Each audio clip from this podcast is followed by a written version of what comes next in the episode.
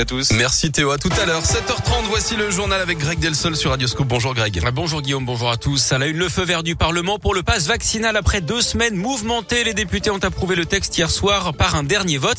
Alors quelles seront les nouvelles règles? On fait le point avec vous, Léa Grillet. Le passe vaccinal sera obligatoire à partir de 16 ans pour aller au théâtre, au cinéma, dans les restaurants et les cafés ou pour prendre les transports grande distance.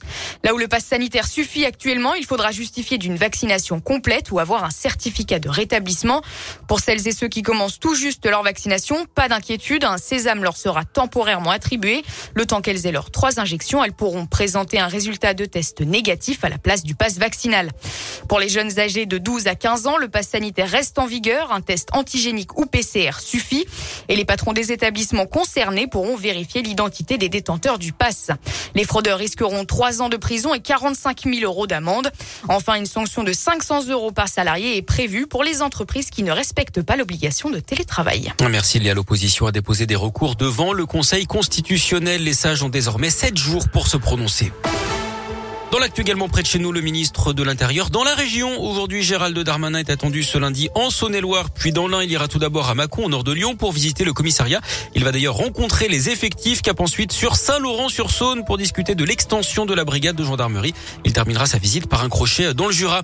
Lors du jugement pour Éric Zemmour, le polémiste d'extrême droite est poursuivi pour provocation à la haine. Le tribunal correctionnel de Paris doit rendre son jugement cet après-midi. Le candidat à la présidentielle est jugé en son absence hein, pour avoir qualifié sur CNews les migrants mineurs isolés, je cite, de voleurs, assassins et violeurs. Le parquet a requis 10 000 euros d'amende avec une possibilité d'emprisonnement en cas de non-paiement. Son avocat a demandé la relaxe. Un drame en montagne samedi, une fillette de 5 ans a perdu la vie après avoir été percutée par un skieur à la station de Flaine en Haute-Savoie. L'enfant apprenait à skier quand elle a été heurtée par ce skieur pompier volontaire. Il a lui-même prodigué les premiers soins. La jeune victime est finalement décédée dans l'hélicoptère qui l'emmenait à l'hôpital.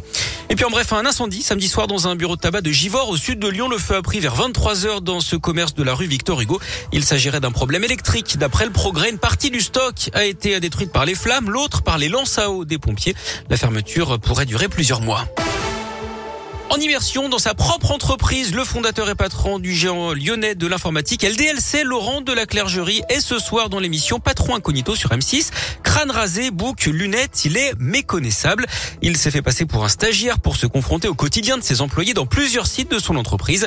Des salariés qui, depuis un an, sont passés à la semaine de 32 heures sur 4 jours avec des augmentations de salaire. Laurent de la Clergerie voulait voir si cette réduction du temps de travail avait eu un effet. La semaine de 4 jours, depuis qu'on l'a mis en place, ça a vraiment changer la vie des gens. Et en fait, ce que j'espérais, c'est que les gens me diraient qu'ils se sentaient bien. Et il y a de ça. Et on voit que la boîte se porte bien. Même les équipes d'ailleurs de tournage, quand elles ont fini le tournage de l'émission, m'ont dit euh, c'était incroyable, Laurent, de voir les gens chez toi, ils sont heureux. C'était un petit peu l'idée que j'avais en faisant aussi l'émission, c'était de de montrer que euh, je ne sais pas si ça s'appliquerait partout, mais qu'en tout cas, euh, ça n'apporte que du bien aux, gens qui travaillent. La semaine dernière, vous avez peut-être suivi un autre chef d'entreprise lyonnais, hein, Yves Ecker, des burgers de papa.